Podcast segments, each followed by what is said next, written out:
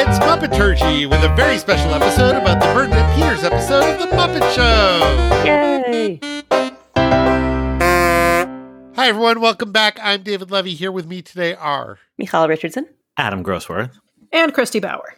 You're on. Some personal news. I, uh, over the Thanksgiving weekend, uh, took David and Christy's advice and watched uh, Sextet and Sgt. Pepper's Lonely Hearts Club Band, and I uh, sort of recommend Sgt. Pepper's Lonely Hearts Club Band. Just thought we should follow up on that because I said that I would.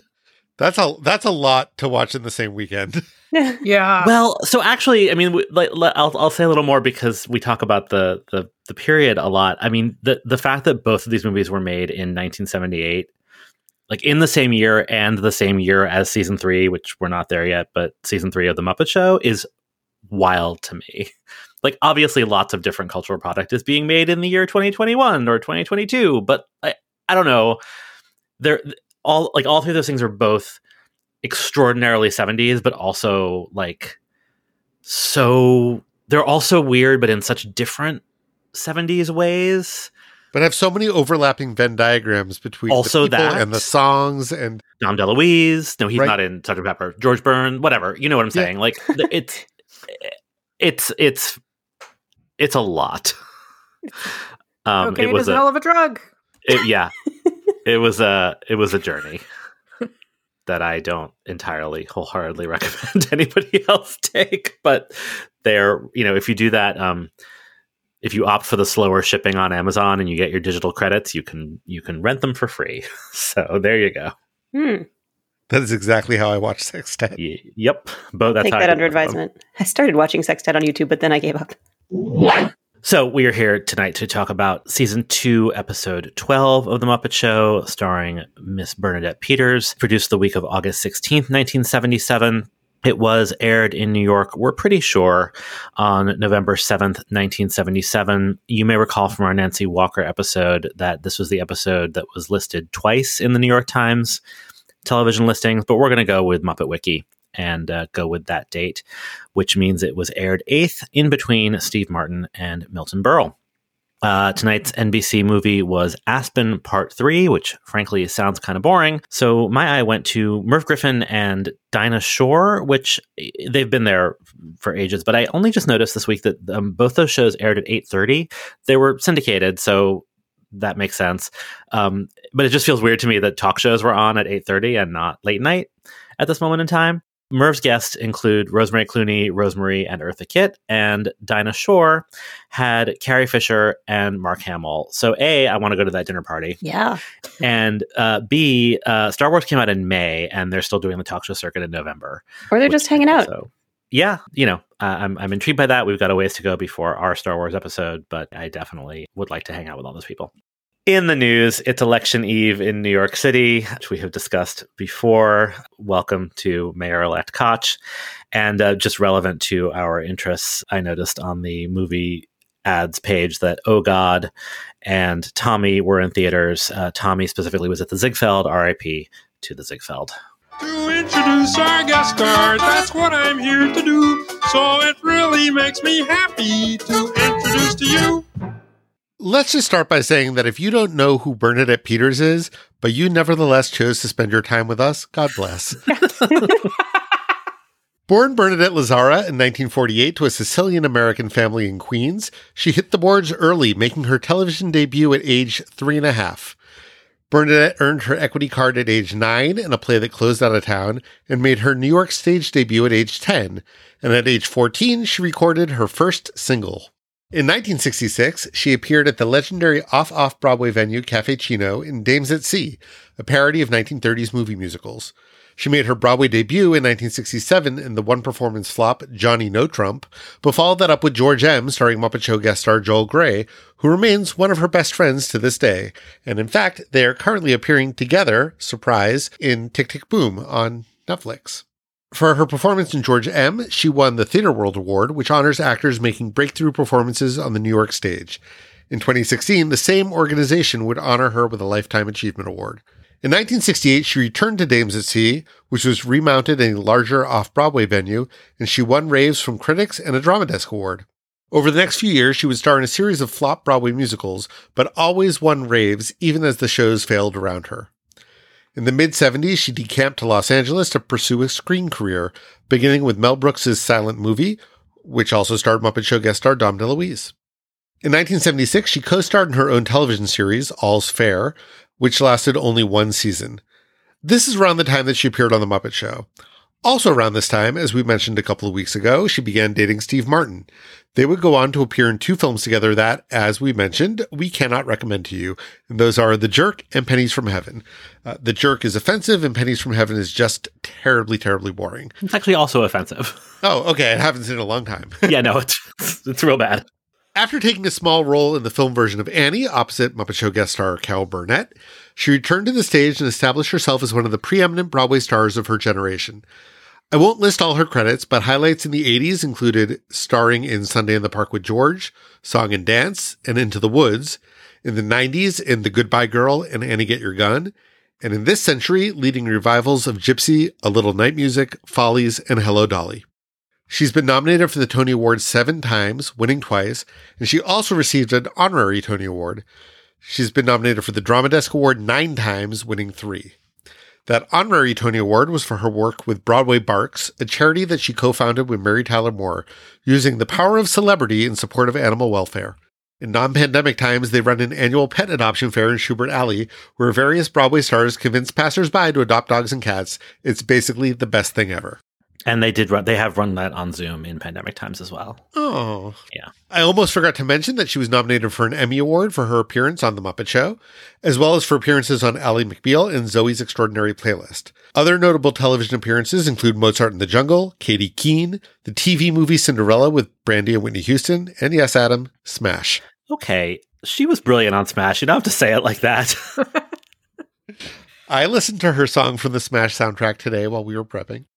Anyway, we could go on and on, but I think that gives you a pretty good idea of who she is. Who has Bernadette Peters' feelings to share? I mean, who doesn't have Bernadette? I was going to say, I was like, that was my thought. she gives me feelings. She gives me many feelings. yeah, so we're we're recording this the the week that Stephen Sondheim died, and Sunday in the Park with George is my favorite piece of art in any medium. So Bernadette Peters is very near and dear to my heart, but similarly to Madeline Kahn, who we talked about as being the, you know, yin to Bernadette's yang or vice versa, this era of Bernadette is wildly different from the one that exists in my head. Uh, Mhm. sh- she appeared. I, I've over, over the last year, I've watched a lot of the Carol Burnett show, and she appeared several times on the Carol Burnett show, and sh- she has this whole sort of like variety show vaudeville skill set. And uh, it was nice t- to see that here. There's that one episode where she and Carol do like a 12 minute Broadway medley that It's- I remember like I, rem- it was like an event in my household when that was on and we all like made an appointment to watch it together. it's so good. Oh my god it's so good. She she has this reputation for being ageless uh, in sort of a, a, a Paul Rudd way, uh, which obviously, I mean, obviously that's that's not true, but she has aged, you know, astonishingly, and it's, you know, I think uh, the the, the Tonys this year, I, I believe she wore the same gown that she wore in in 1980 something, uh, and of course looked flawless in it. You know, it was so interesting to see her looking so young. It's so interesting to see her with straight hair. Yeah, Yeah, and with blonde hair. I, th- you know, I think for, for many many musical theater nerds my age, um, the the filmed Into the Woods and Sunday in the Park with George, um, airing on PBS and and then on home video and, and later on Bravo. Remember when Bravo showed musicals?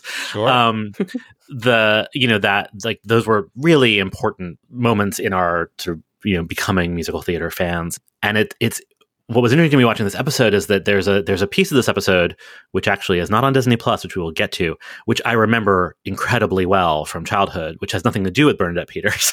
and so I know that I saw this episode as a child, but don't remember. Like if you asked me, I would say that I saw Into the Woods on TV, and that was my introduction to Bernadette Peters. But I, I, I know I realize now that that's not true, and it's, so it's sort of interesting to sort of go back and put these puzzle pieces together.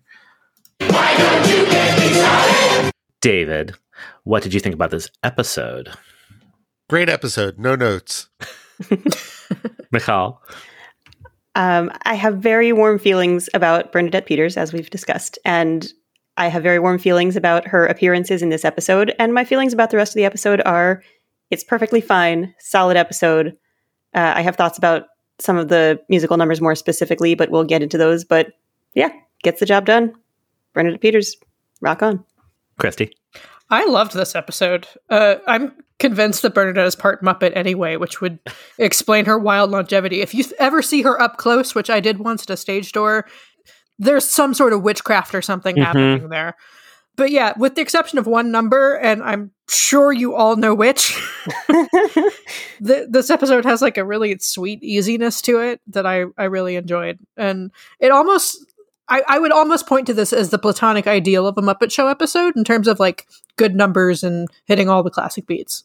We recently got some listener feedback that uh, we can be a little too negative. Uh, so strap in. No, I'm just kidding. I love this episode. um, I loved it. Uh, actually, Christy, I don't know which number you didn't like because I I I love it top to bottom. fucking chickens, man.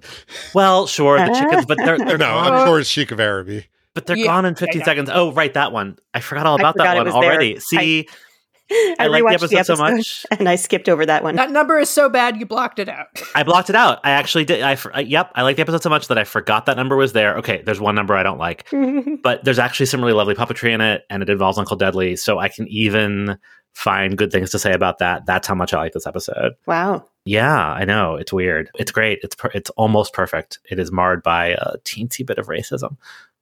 Just a smidge.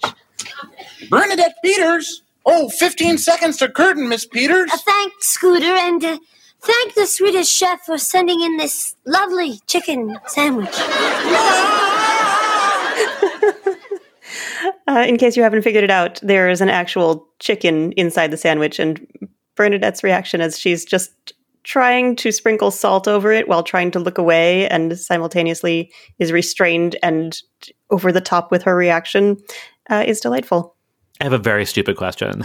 Is this a, like a special chicken puppet, or are they just puppeteer? Because in the Swedish Chef sketch coming up, it also in both these sketches it's kind of like lying down Yeah, this disturbingly bug-eyed chicken. in a way that we haven't seen the chickens do. Yeah, and so I was wondering if like it they made it special and that's why they had to use it twice.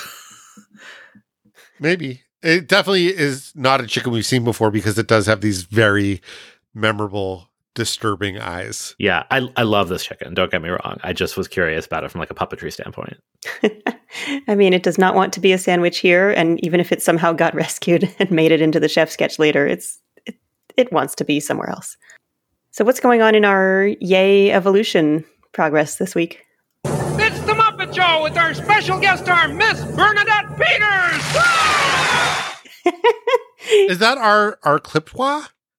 I'm pretty sure our clipdois is George Burns, but But this is very similar. it's, it's very similar. I wouldn't be able So to tell them clearly, apart. Jim's like working through something here. Yeah. I mean, he's very excited to have Bernadette Peters here, justifiably. Well, who wouldn't be? yeah. uh, whereas Statler and Waldorf are not so excited. No, please don't make me watch it. Aw, guys. So you clip that a little tighter than I was hoping you would because this time they actually get a laugh track to their joke. And I think it really helps the joke land. I know uh, a couple weeks ago I was complaining about their joke not landing because it has to get back to the song so fast. So I was glad to see that the sound designers have taken my notes retroactively. At the end of the theme song in Gonzo's trumpet news, we've we've taken a pause from all these different colors of smoke. At this time, Gonzo's trumpet attempts and fails to inflate a green balloon that just kind of flops around uselessly. A listener wrote in and suggested that saying the smoke colors out loud, uh, as we've talked about in previous weeks, was uh, possibly related to a lot of folks still having black and white televisions at this time, uh, which is plausible. Sure. I, I would argue it's a poor choice on the creator's part to just keep doing that gag then. right. but, you know, it looks great now. But yeah, yeah. if it was going to be an issue. Yeah. I don't know. Uh, Muppet Joe backstage. Right. So here we are backstage. There's not really much backstage plot this week. It could be argued that there are just two different running gags, kind of an A plot running gag and a B plot running gag. There is about as much attention devoted to the B plot one as the A plot one, but we're calling the one involving Bernadette Peters the A. So, anyway, Robin the Frog is tired of nobody noticing him. He tries to demand his own spot on the show and uh, demand to be noticed, but Kermit is busy wrangling the big monsters on stage to even realize that Robin is speaking. Uh, Robin eventually decides to run away, but even that falls apart when his suitcase collapses on top of him. I'm so small, they don't even see me most of the time. And then when they do, they don't think I can do anything right. Well, I'll show them. I'm running away. The next time they turn around and don't see me, I'll be gone. Oh, then they'll see I can do something right. Ooh. Oh, rats. It is very cute. Also, the audience awes, which doesn't feel like the Muppet Show. But It's very facts of life to me. I don't know. I mean, we are about to learn a lesson. I mean, I guess the lesson being like, you must believe in yourself. And if you don't currently believe in yourself, switch your attitude, Buster. Anyway, Robin shows up in Bernadette Peters' dressing room to say goodbye because he's running away and she cheers him up with a song. Oh, hello, Robin. I didn't see you. Yeah, most people don't. Listen, I'm running away from home, but I, I did want to stop and say goodbye. Oh, you're running away from home? How come? Well, because nobody notices me around here. Oh, really? I hadn't noticed. See? I mean, no one cares about a six ounce frog. Robin, you've got to believe in yourself. huh?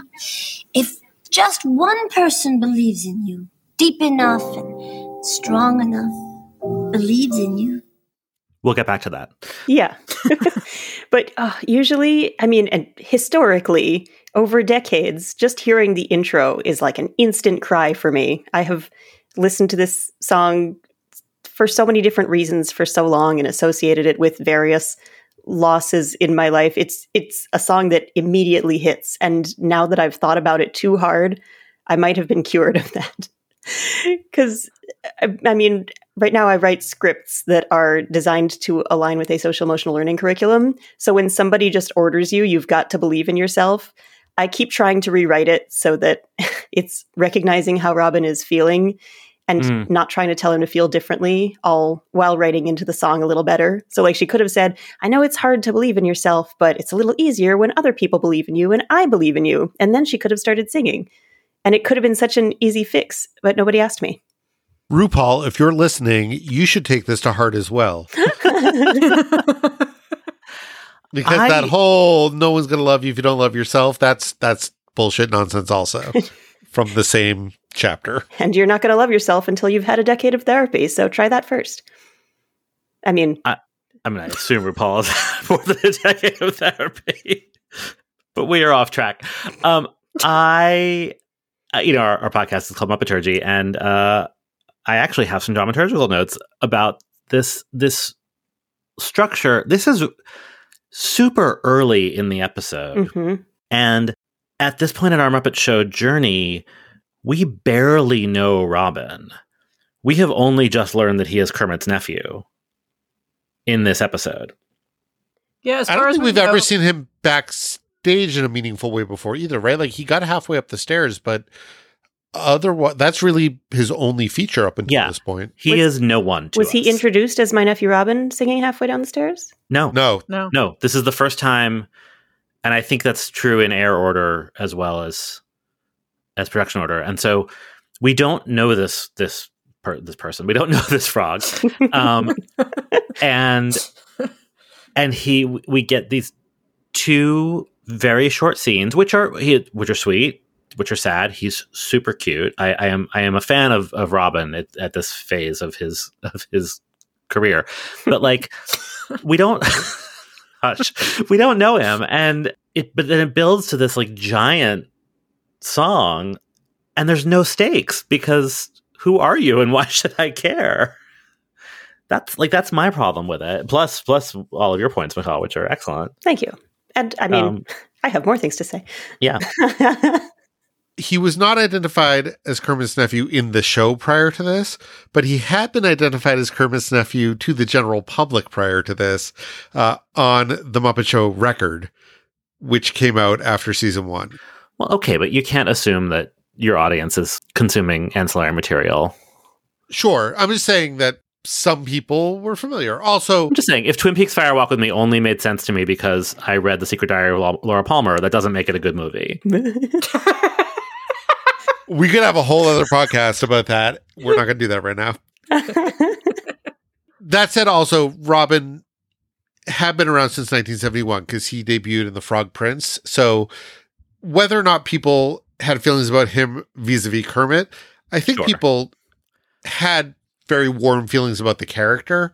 So, I think that builds in some of the stakes that may not be self evident. That's fair. But I mean, even within this episode, like the song, which we'll get to, which I love, feels like a finale.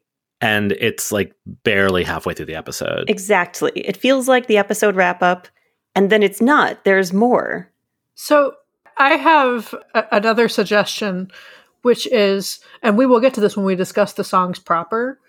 I I think if Robin had had a different song, it would have landed differently. Instead of just one person? No, no, no, no. The the song that that, that Robin actually sings. Right. If he if this built up to him having a bigger, better number. Yeah, like if, Like- if it, like halfway down the Like stairs. up into the stairs, right? Right. yeah, Or they call the wind Mariah.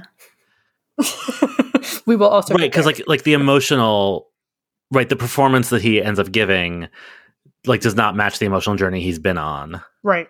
And halfway down the stairs actually kind of would have. Oh Yeah, that God, makes I would sense. have wept if it had been halfway down the stairs. yeah. Wow, that and just one person one episode would have been a wallop. Would have been a lot, yeah.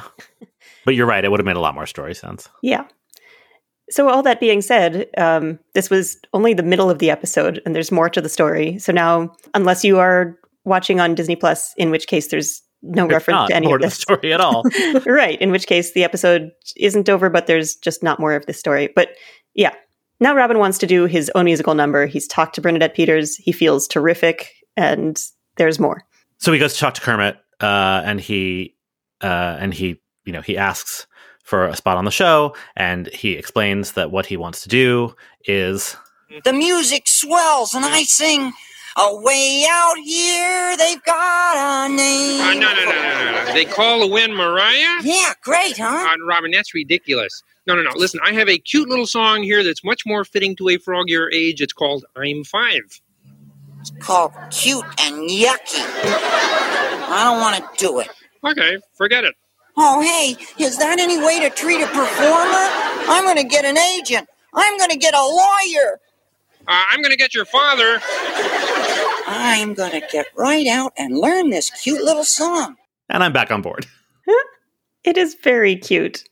Do we ever in Muppetdom meet Robin's father? I was the- wondering.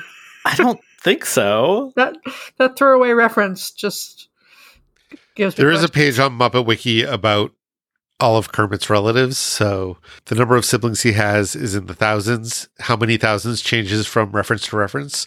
sure. Uh, you know, but that's how Right. frogs roll. Yeah. So Right, the pitter patter of souls, little feet of tadpoles. exactly. Another fun thing I learned about the Muppet Wiki this week, uh, because when Robin gets on stage, he sings "I'm Five, and then he tries to bust out into "They Call the Wind Mariah," even though he's been told not to sing it, and he gets yoinked off stage by a cane. The Muppet Wiki has a list of all of the instances of the vaudeville style cane that people use to yank other Muppets off stage. There are 26 screenshots. Go look at them. That seems low. I mean, I feel like a lot of them are just in the last couple episodes. Yeah. I would really think there are more. I mean, the Muppet Wiki is uh, still being built. Maybe we'll find more. It's true. You know, at least like three of them are Mary Louise and friend, right? Yeah. That might have only been one entry. So we've also got this uh, B plot or B running gag or whatever this is, uh, wherein Miss Piggy is having a rough day, or maybe Statler and Waldorf are having a rough day, or Miss Mousy definitely is, probably all the above. So Kermit comes on to introduce the opening number in his adorable little tux. Kermit, my love, about the opening number, it is a uh, duet. That's true. I wish you told me earlier. I don't have time to learn the lyrics. Oh, that's okay. I'm doing it with Miss Mousy. Miss Mousy. Miss Mousy? I just want to note that while Kermit is on stage in his adorable black tux for the intro, the curtain opens and he's there in his adorable maroon tux. So No. I didn't clock that. Now I'm upset. Yep. Still not a fashion podcast, but still have thoughts. Because I actually I did have a note that I really liked the continuity that he was in the tux for the intro and then the number. And so now I'm now yeah, he shows up and says, Well, the opening number features me. So presumably that's why you see him in costume, but he's not in costume. He's just hanging out in a spiffy black tux. Anyway, um, for the rest of this episode, uh, Miss Piggy makes it her business to insult Miss Mousy and to drag everyone else down with her. Kermit, you're not bringing that Miss Mousy back, are you? Uh, no, this is our guest star, Bernadette Peters. well, you're not staying with her, are No, you? no, no, no. She's working with some of our big, ugly, shaggy beasts. Sounds like Miss Mousy to me. Get out of here! Aw. Well, and R.I.P. Miss Mousy. This is her final appearance. I mean, I think we can guess what happened to her. Well, according to Muppet Wiki, she retired and now teaches in Wisconsin. Oh, okay. Well, that's nice. All the cheese she wants. They pay you in cheese in Wisconsin, right? If you're a mouse, for sure. Yeah. But throughout this episode, Miss Piggy keeps showing up in Statler and Waldorf's box and forces them to boo Miss Mousy. And this continues long after Miss Mousy's number. After Bernadette Peters' number, she also insists they boo Miss Mousy. Um, and Sam the Eagle shows up in their box as well. It's a whole thing. Oh, I love a good running gag.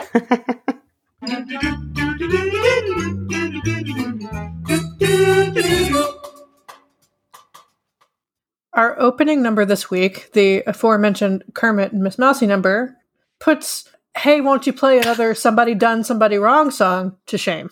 Ooh. How could you believe me when I said I love you when you know I've been a liar all my life? You've had that reputation since you were a youth. I must have been insane to think that you'd tell the truth. But how could you believe me when I said we'd marry when you know I'd rather hang than have a wife? I knew you said, I'll make you mine. But who would know that you would go for that old line? How could you believe me when I said I love you when you know I've been a liar? Nothing but a liar. All my doggone cheating life. Why, yes, the title of the song is How Could You Believe Me When I Said I Loved You When You Know I've Been a Liar All My Life? uh, it's from a movie called Royal Wedding from 1951. It was written by Burton Lane and Alan Jay Lerner. It's a vaudeville number within this movie. Fred Astaire and Jane Powell play a vaudeville duo who are siblings, which makes the number kind of uncomfortable. Um, if you think about it for too long, Oh, no. still it's very charming but it's a, a movie set in london at the time of the wedding of then princess elizabeth now queen elizabeth ii and prince philip and interestingly both muppet wiki and wikipedia say that uh, how could you believe me when I said I loved you when you know I've been a liar all my life has what is considered the longest title of any song in MGM musical history. And I just find the couching of that in uncertain terms really funny. like somebody's gonna like Wikipedia- go into the M- yeah, like the MG- somebody's going to the MGM vault and find a you know a hidden song called "I've got those tippity tappity flippity floppity skippity scoopity dippity doopity call me a doctor because I sure got the fever for you blues." That was Christy, have very you written that specific. song? I, yeah. What are you not telling us? Uh, no comment. Um, yeah, th- this is fun. It's charming. You know, I, I don't think of Miss Mousy as being a particularly dynamic performer. I think this actually would have been funnier with Piggy, For sure. but I sure. understand dramaturgically why they would want to throw somebody else in there. Well, it's just it really speaks to how shallow their bench of female characters is that they yep. didn't think of anyone other than Miss Mousy. I mean, this would have been a great opportunity to create a new character for Louise Gold to play. Mhm. Yes. And ultimately, when they do exactly that by introducing Annie Sue Pig, it's in a very similar plot line. So I, I feel like they probably watched this episode, slapped their foreheads, and were like, "Oh shit, here's what we should have done." And then next season, they're going to actually do that. Right. So when I was first watching this, and I was really struck by the costuming, I was like, why is Kermit is in a tux and Miss Mousy is in her fucking nightgown? And a little I- mushroom my- cap from whatever era she comes from. Right. And my initial reaction was like, that is just so lazy and weird and like like they couldn't even bother to costume her. And then I watched it again and I paid more attention to the lyrics. and I actually I, I, I agree with everything you guys said that they, they're they need another female character uh, or several. but when I watched it again, it actually kind of made sense in the story of the song, right? That he has been out philandering the, the character, not actual Kermit, has been out, you know, running around and out on the town, and she has been home, like literally in bed. And I, I actually think it makes a ton of sense for Miss Mousy, who is literally Mousy, and not for Piggy. I think it would have been better with, you know, just a, a created character for the spot, or even Annie Sue, you know, in that ingenue role. But but on second viewing, I was like, oh yeah, no, this is this is a terrible part for Piggy. and it's it's actually a great part for Mousy in her nightgown. But of course, Piggy wants to do everything. So like it, sort of like the I, I, don't know. I maybe got too invested in the um in the meta narrative of like the casting of the Muppet Show. I mean, if she's home in bed because she's mousy, I guess that would also explain, or at least help a little bit with the problem that I had. That the the contrast is so stark between Kermit's choreography, where he has something for every beat. He's doing that Muppet hand side to side dancey thing and reaching his mouth all the way up and around and like doing a little stamp on the upbeat. It, it it's all very cute. And Miss Mousy is just standing there and nodding. Yeah. That's I mean, how I think mousy that's she just, is. I think that's the story of the song to some degree, though, right? Like that it's you know that he's right. He's like, well, you married me, you knew what you were getting, and and you knew I'd be out while you were home. Like I think that's that's kind Yeah. of what the the song is. I'm a song and dance man, can't be tied down. Look at me Yep. go. Miss Mousy has always looked to me like one of those homemade dolls from the 70s that you would put over like a tissue box or Yes. toilet paper. Yeah, she's always looked a little more like a stuffed animal to me than like a Muppet. Yeah, I'm I'm not a Miss Mousy fan. Let me be very clear. but I, you know, it, her deployment is working for me here. Fair enough. I also think the sort of secret narrative of this episode is for whatever reason, they seem to really want to just keep Jerry Nelson in the spotlight. Jerry is the puppeteer who does Robin. Jerry is also the puppeteer who does Miss Mousy. Uh, as we'll see in some of the other songs, Jerry's other characters are also very featured. Uh, it's not clear to me if that was intentional or not, but maybe like once they realized that they were doing sort of a Jerry centric episode, they just threw all the Jerry they could at it, and that's how you end up with Miss Mousy. And like multiple chicken appearances and It could have been a production choice too. Like maybe Frank was off this week, right? Right. right. Also, I just have to note a very subtle deployment of Jerry's falsetto in this number, Yes. which we always appreciate. Oh, hey, terrible! I hated it. Really? I kind of liked it. Well, the pig doesn't have you in a hammerlock. Oh, oh, oh, yes, terrible. was Hammerlock a joke? Ham, ham, Yep. Hammerlock. Is this thing on? We get a couple of Bernadette Peters numbers, which is delightful. Take a little one step, two step, three step, then a little dip like this.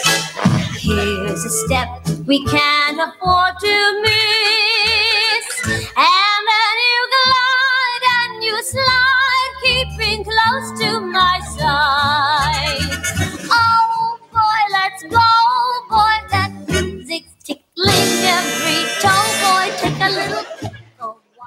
So this is Take a Little One Step, uh, which is originally from a musical called Lollipop from 1924. Shout out to the public domain. Music by Vincent Youmans, who we've mentioned before, uh, both as a composer on uh, other songs, but also uh, as a, a reference in Cole Porter's You're the Top. And lyrics by Zelda Sears, who I'd never heard of.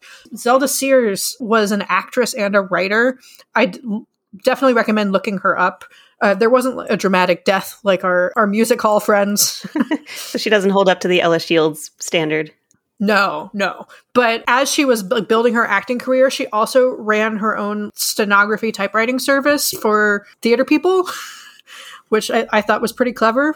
She had this stage persona that uh, she was identified with, where she was a spinster, wise in years, but eternally yearning for marriage. I thought that was sort of funny. And a journalist named Ada Patterson proclaimed her the greatest of stage old maids. She wrote the lyrics for this this show Lollipop, but she played a, a prissy rich woman who adopted a, a teenage orphan, and the orphan gets up to some hijinks. The show actually sounds terrible, but I don't know. It sounds like gender swap Annie. Uh, kind of, sorta.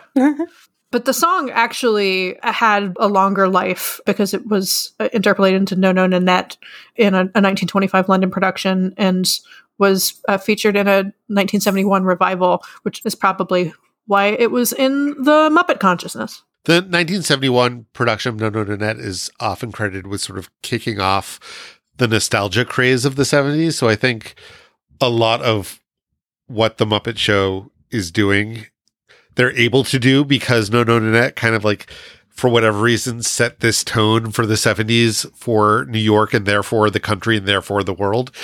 Uh, the 70s are very weird to me. As we have discussed at length, Yes. and will continue to do.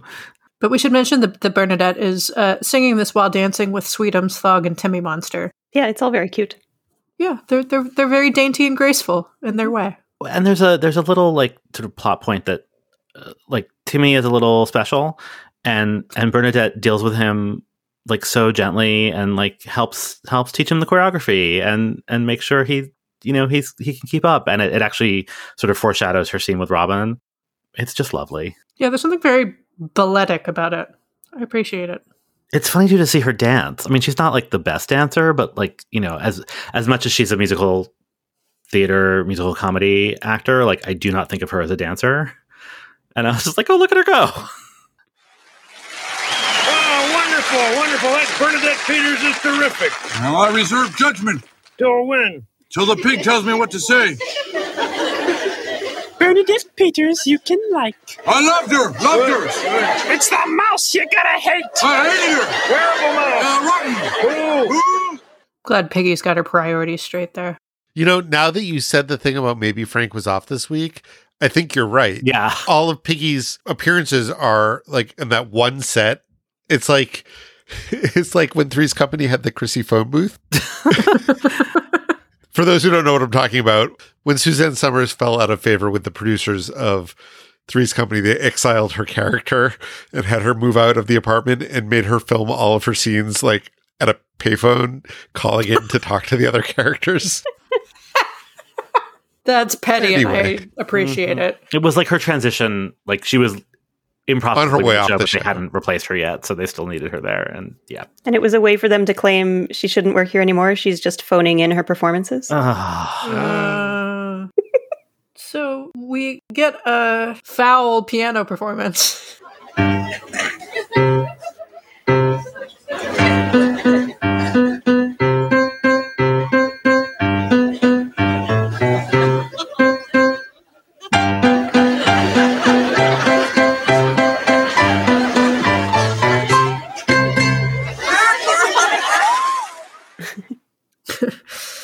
Yes, that is indeed chickens playing chopsticks. Uh, I learned quite a bit about chopsticks uh, that I found really interesting. So, it was written in 1877 by a 16 year old Scottish girl named Euphemia Allen, and the original title of it was The Celebrated Chop Waltz. And according to an article that I read on the Classic FM website, it's because in the original sheet music, she had this instruction that said, play both hands turned sideways, little fingers lowest, so that the movement of the hands imitates the chopping from which this waltz gets its name. So you're like hmm. actually supposed to like chop the piano with your hands. So yeah, so the, and it sort of morphed into chopsticks kind of over time. But yeah, the celebrated chop waltz. And yeah, it's the only piece of music that she ever published under the pseudonym Arthur de Lulli. Her brother Mozart Allen, what a name, what was a, a music publisher. I mean, if, if you're going to have one piece published, yeah Did she make bank on this, or is it the sort of thing where it didn't really become popular until much, much later? unclear. I hope it made her very wealthy. Yeah. I do too. But yeah, it's, it's a bunch of chickens playing chopsticks. okay, so our UK spot this week is problematic. disney did not see fit to put any kind of content warning on this episode But that doesn't mean we can't. Correct. So before I play the clip, uh, trigger warning: this is at at best appropriative and at worst uh, actually racist. So here we go. I sing to call him to my arms. I'm a sheik of Araby. Your love belongs to me. at night when you're asleep. Into your tent I'll creep. I mean, also that's creepy, just lyrically, on top of everything else. Yeah, don't don't think too hard Don't about any don't of creep this. into her tent. That's not okay. Yeah. So okay, we're we're, we're still in, in the land of the public domain. So this is a song from 1921. Were these songs in the public domain in the 70s? I mean, the laws were different then, but Yeah, the laws were different, so that I think it would be like a case by case basis at that point. I'd have to look into it. But yeah, 1921, uh, written by Harry B. Smith and Francis Wheeler. With oh, they wrote the lyrics. Music was by Ted Snyder, and it was written in response to the popularity of a Rudy Valentino movie called The Sheik, and it was inexplicably a craze. The, the song was a big hit. New Orleans jazz bands loved it. There, there's a reference to it in The Great Gatsby. Yeah, and they do. So it's it's Uncle Deadly and a and a whatnot. And you know, I love me some Uncle Deadly, which is the only thing that redeems this. They do a tango, which is the other thing that sort of redeems this because the like the puppetry is cool, but a tango is an Argentinian dance. I mean, but also heard like whatever they were trying to guess was harem style dancing was Yeah. also not what such a person would have been doing if such a person existed. No, Like- but like a tango is like a specifically wrong thing, as yes. opposed to just making something Well, up. but wasn't that what Rudy Valentino was famous for? Tango, Dancing the tango? Elefino. maybe. I don't. I don't know. I just it's so wrong on so many levels. It's so wrong. Also, definitely not a thing that was designed for high def because it's like the Sheik's wife puppet just has this like outrageous cleavage that is just being like waved in your face for half. It is this. very upsetting. Yeah, like that that's the In, joke. in many ways, to me, that was the most upsetting thing about this whole nonsense. Right, like I don't know if the music needs any more of a trigger warning than um, the Madeline Kahn song that we listened to a few weeks ago, but the it's the choreography and the way that it's staged, where she turns her cleavage to the viewer and just kind of waggles things around for a while, which like that's not how these things work. Yeah, Incidentally, that's Dave Goelz performing The Sheik's wife. And having a great Was- time. Was Louise Gold on vacation also? Like, I mean, like, like I know she's still sort of B team at this point, but it just uh, it just seems there are a lot of missed opportunities to use your new employee. yeah, it's all of it is very strange. Yeah, we're all uncomfortable. Let's talk about something else. Yes. Back in backstage land, we have our our heartwarming buck up kiddo moment. if Three whole people, why not four? And if four whole people, why not more?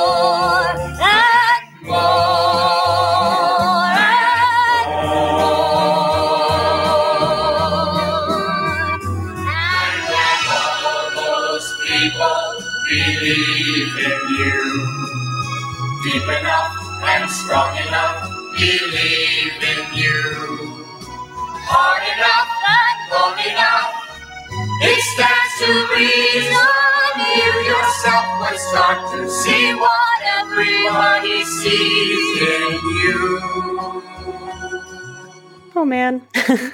I know, I know. And before we, we talk about the song itself, that clip is a perfect example of one of the things I love about Bernadette in this episode is she just fucking goes for it. Mhm. Like she sings full out in a way a lot of the other singers haven't so far. I mean, I don't think she's capable of not doing that. It's true. Like, it's, true. It's why we love Bernadette. it's kind of her deal. Yeah.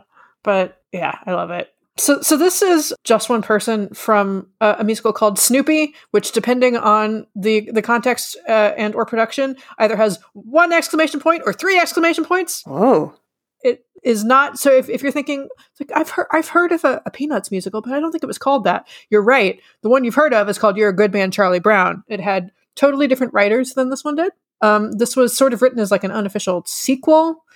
This one was written uh, with lyrics by Hal Hackady and music by Larry Grossman in 1975.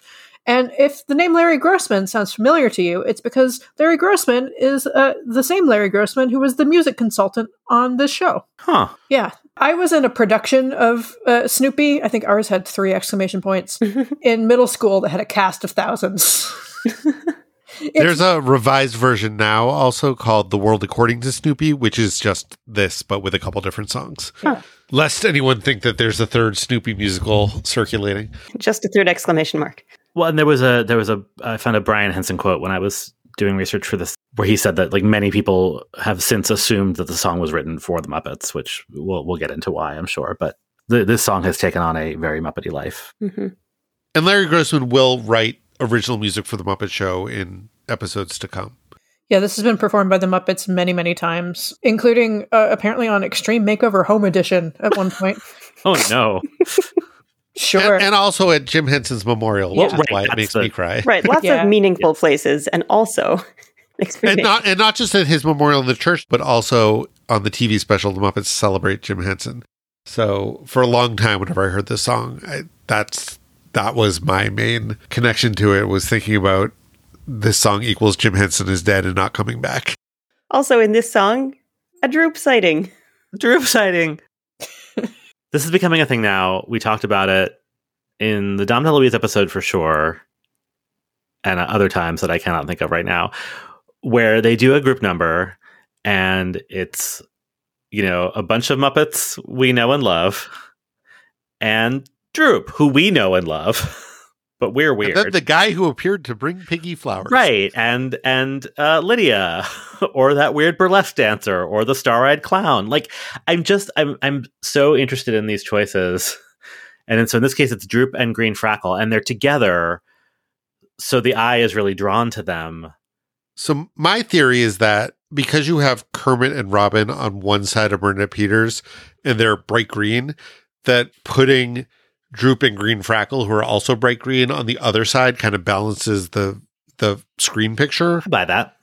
Droop is also largely behind a bouquet of flowers, which I found a little bit rude. Appropriate though. Yeah, it's true. There are also so many more voices that we hear than Muppets that we see. Those are the spirits who live in the theater. yeah. They're all the people who believe in you. It's okay if they're not Muppets. No, it's. I mean, I I love it. I just was like, you know, this is what happens when you do a podcast and you're like making gifts and like, you know, I just like start to notice these things. It's Um, Kermit's six thousand siblings astral projecting. It's all they're all tab. They're all just like under the. They're out of frame because they're tadpoles. They're just. They're all down there. I don't know. I you know it's great. I love this orchestration. Could kind of do without that synth, but apart from that, I don't know. I really like it. We went down a weird path, so I just wanted to end on the note of saying how much I like this number.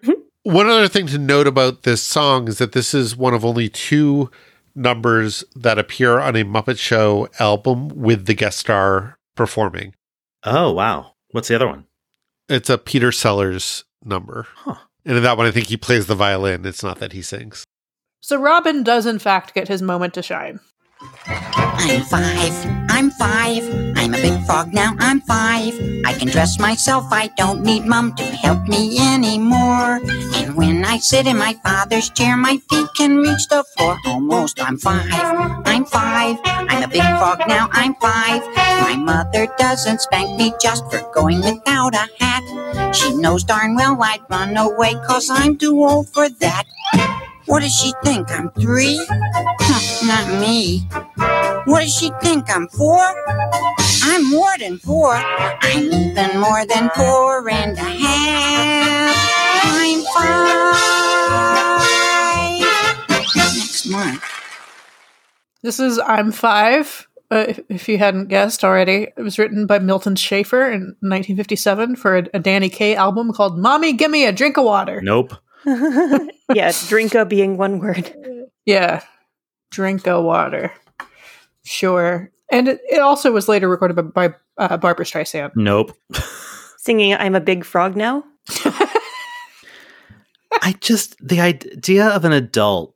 I, I realize Jerry Nelson is an adult, but the idea of an adult as an adult singing this song makes me want to die. Well, they weren't singing it as an adult. They were singing it in the character of a child. Who Okay, wants a but drink of without water? without the puppet though, that just sounds awful to me. Yeah, I'm I'm not a fan.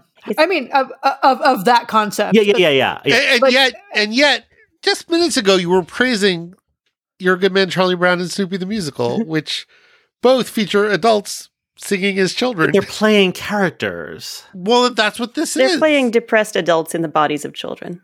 Well, also I mean, true. when Danny Kaye or Barbra Streisand sings this, they're not singing it as Danny Kaye and Barbra Streisand. They're singing it in character. yeah. I would just like to go- go on the record uh, as saying that I definitely did not praise any of, of the Peanuts musical universe. I mean, it, technically, I didn't either, but uh, Performing in I- it is yeah. not an endorsement. Okay. uh, well, I've seen Barbra Streisand play a teenager, and, and I'm going to say it was a stretch. Okay, but this wasn't playing a teenager. This was playing a five year old. Also, it's a really fun song, and I love this arrangement. I- yeah, no, no, I, I love it. I love it here. I, I should be very clear. I love it, love it, love it here. Yeah, it's so bubbly and buzzy, and all of the the horns are like responding every time that Robin sings, and like just soaring all over the place, and it's it's so much fun. There's also like the the puppetry of him. I this was probably true before, and I never noticed, but like his. I don't think there's any raw, any external rods. His legs move for sure with some kind of mechanism in, uh, inside, which we've talked about on Kermit before, but never been quite sure how it works. And I, his arms, I think, also are controlled from inside the chair, and it's just adorable, and I love it. Are there two different shots where it, his arms are controlled in two different ways? Because they like do a wide shot where it looks like he doesn't have as much control over his arms. Very possible. I mean, because there's definitely the wide shot where he gets the hook. Yeah. So, so yeah, I wouldn't be surprised if they're doing some magic there. So we should say a quick word about they call the wind Mariah, just because you know Kermit dismisses it as being inappropriate for Robin, and uh, so they call the wind Mariah is from uh, the musical Paint Your Wagon, and if that sounds familiar, that's the one that was made into a movie about a thruple. So I'm sorry, you're gonna have to narrow it down and be a little more specific. Somehow I put that out of my mind, and I still only think of The Simpsons. so yeah, so I, I just imagine Kermit thinking, "No, Robin, not from the thruple musical." And this sequence, the the the scene of Robin uh, almost getting stepped on by the monsters, and then talking to Kermit, and then doing "I'm five, and they call the way Mariah is the the the part of this episode that I remember very very much from childhood, and it's in the Muppet Show book, which we talked about before, as being like a reason that I remember things from being a kid. But uh, it holds up, and I love it.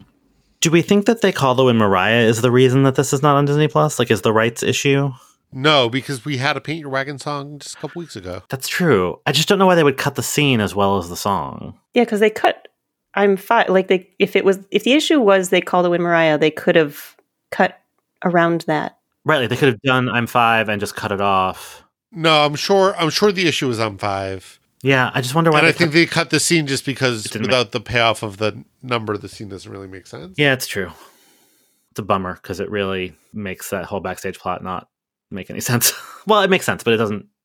It doesn't pay off. It's too bad because it's a really nice ending to that storyline. And it's so. I mean, I don't know how rights work at all, but it's been in other Muppet collections or collections of Muppet music. Robin singing "I'm Five. So if they suddenly don't have the right to it, I don't know. Our last number is a, a visit from our second jug band. lived by the apple orchard in a little old orchard shack. His name was Jackson Taylor, but folks called him Applejack. And Applejack was loved by everyone he ever knew. Applejack picked apples, but he picked the banjo too. Song for me, Applejack, Applejack. Play a song for me, and I'll sing. Play a song for me, Applejack, Applejack. Play a song at your banjo ring. So yes, this is uh, Bernadette Peters with Lubbock Lou and his Jug Huggers. I missed the Gogolala Jubilee Jug Band. I, I I haven't warmed to Lubbock Lou and his crew, but I'm sure it'll happen over time. Well, I feel like we haven't gotten a chance to really get to know them yet. it's true. They've been- they've kind of played more just second fiddle, uh, no pun intended. I, I I find them much more visually appealing. Uh, I, I I realize that um, Christy has spoken for the entire state of Kentucky and and assured me that the Gogolala Jubilee Jug Band is is okay. but uh, I I really prefer these guys. Fair. I mean, I, I, I will give them a, a fair shot, but uh, yeah, I miss miss the Gogolala guys. Um, anyway, we, we're getting way off track. So this is a song called Applejack. It's a Dolly Parton song from 1977. So very recent. It was off of an album called New Harvest First Gathering. So it must have just come out when they were preparing for this episode. And I just have to say, were it not for the exaggerated accent, Bernadette would make a killer country singer. Right? I didn't know this was Dolly Parton, and I thought while watching this, I didn't know that Bernadette Peters was capable of sounding exactly like Dolly Parton. How weird. Yeah, just Dolly Parton with like the accent just slightly wrong. Yeah, and a slightly more musical theater inflection, but only slightly. Yeah. It's very cute. Wh- Why were her feet in like a potato sack? okay, so so I, there's this really weird thing that's happening where, and I watched this with my partner, and he noticed it first, and and then we like kept staring at it. She spends the entire number with her feet in a sack, like moving the. She's sitting down, right? She's sitting on a whatever, I don't know, whatever, Like a fence or something. yeah, she's sitting down and so she's moving them rhythmically. And so at first we were like, is she puppeteering something somehow? And like, I, I'm scouring the scene for like some background object or chicken that, you know, that she could be working, which does not seem to be the case. And so all I can come up with is that they didn't have shoes for her. and but she just, you know, she's just dancing. And so her feet are moving and they happen to be in a potato sack. Are they actually inside the sack? Because I mean, yeah. I wonder if she was supposed to be barefoot as part of the country thing, and then something happened with her feet that made them, you know, not suitable for filming, and so she insisted on covering them up, and this was the compromise. Totally possible. I assumed that you know there's they're surrounded by bales of hay or what other things that are inside all these sacks that are filled, and then the one that ended up by her feet just like wasn't filled, and she was swinging her feet around, and somehow this happened. I'm, I'm like looking at it at, at the GIF I made for the show notes now. I mean, they may not be literally in a potato sack, right? But they are they are they are obscured, Obscured by a sack. They are yeah. obscured for the entire number, and it, they're like in something, and she does not lift them out of it ever, right? And she's like tapping them pretty aggressively. It's just weird, but otherwise, a completely delightful number. I thought. I mean, definitely. Like as, as as I noticed it, I started like rewriting the song in my head as like you know, gonna tap my feet in the sack. In the sack. so that's all I got. Never mind that jazz. Listen, Turkey. What? And get out of show business? So we've got some show business here. We've got a veterinarian's hospital sketch. Um, I love that Miss Piggy opens this by dancing around with two tongue depressors hanging from either side of her mouth, like walrus tusks, just for It's kicks brilliant. and grins. Who among us? Um, also, the the patient in this clip is a shoe, continuing along the theme from the top of the episode, with people in this episode being a heel to each other. Sorry, that was a stretch. Uh, maybe Ah. this is why Bernadette was shoeless later because her her shoes were sickened at the hospital. Bob, what are you going to start on? The shoestring. A lot of people start on a shoestring. What do you think, Dr. Bob? Simple. It's arsenic poisoning. Arsenic? Sure, just look at this old lace. Arsenic and old lace? Dr. Bob, Dr. Bob, that's an old show. Well, that's an old shoe. Well, that's an old joke. I really like this starting on a shoestring. He just says it so naturally. It took me like three times to realize that was a joke because he says it so naturally. Uh, so we've also got Sam the Eagle reading us a story, which is lovely. He reads us the fable of the ant and the grasshopper. And uh, in this version, the, the grasshopper is frittering away his days while the hardworking ant prepares for winter. But there is a twist or a squish. And then it was, dear listeners, that the grasshopper drove his sports car to Florida and the ant got stepped on. What?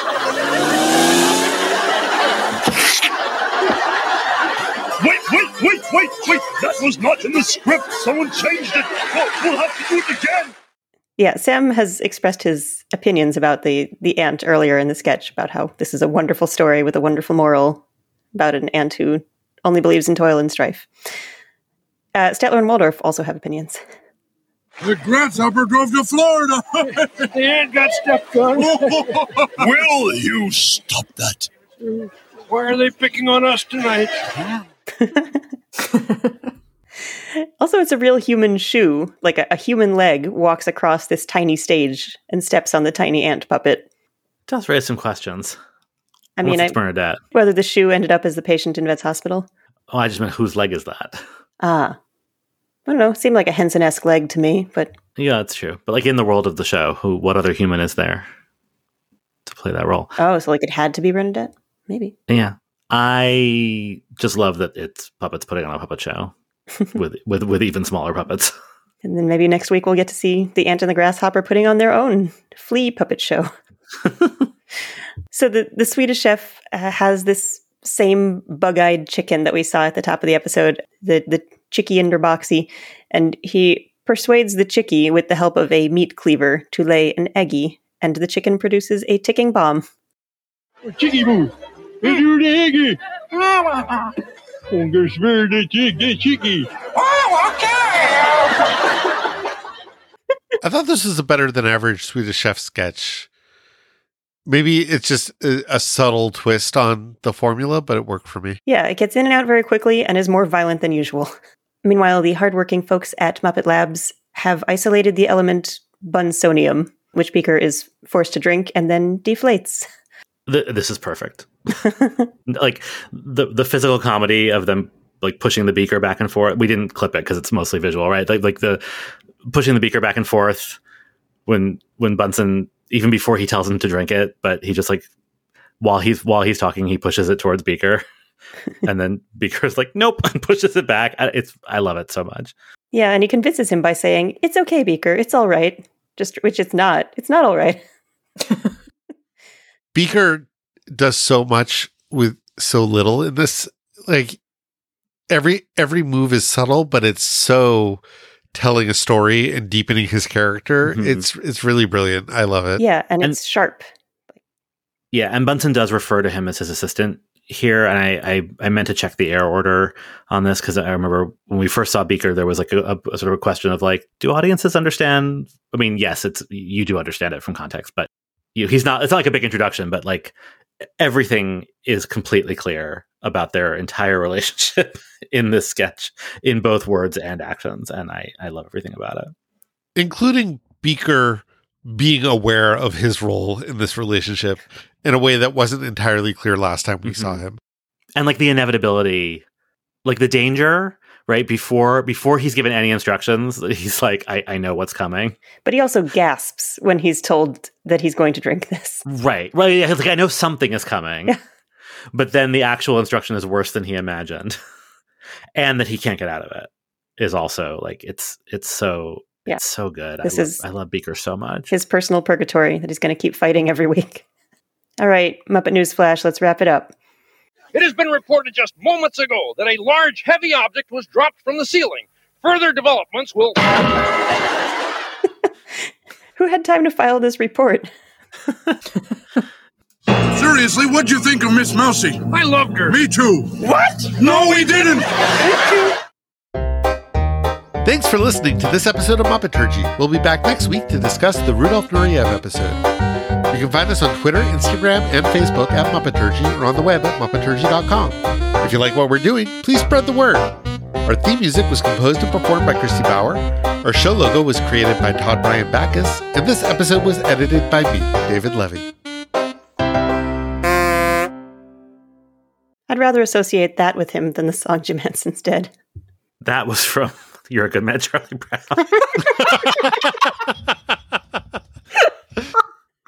Uh, it's really weird but like lucy has a whole thing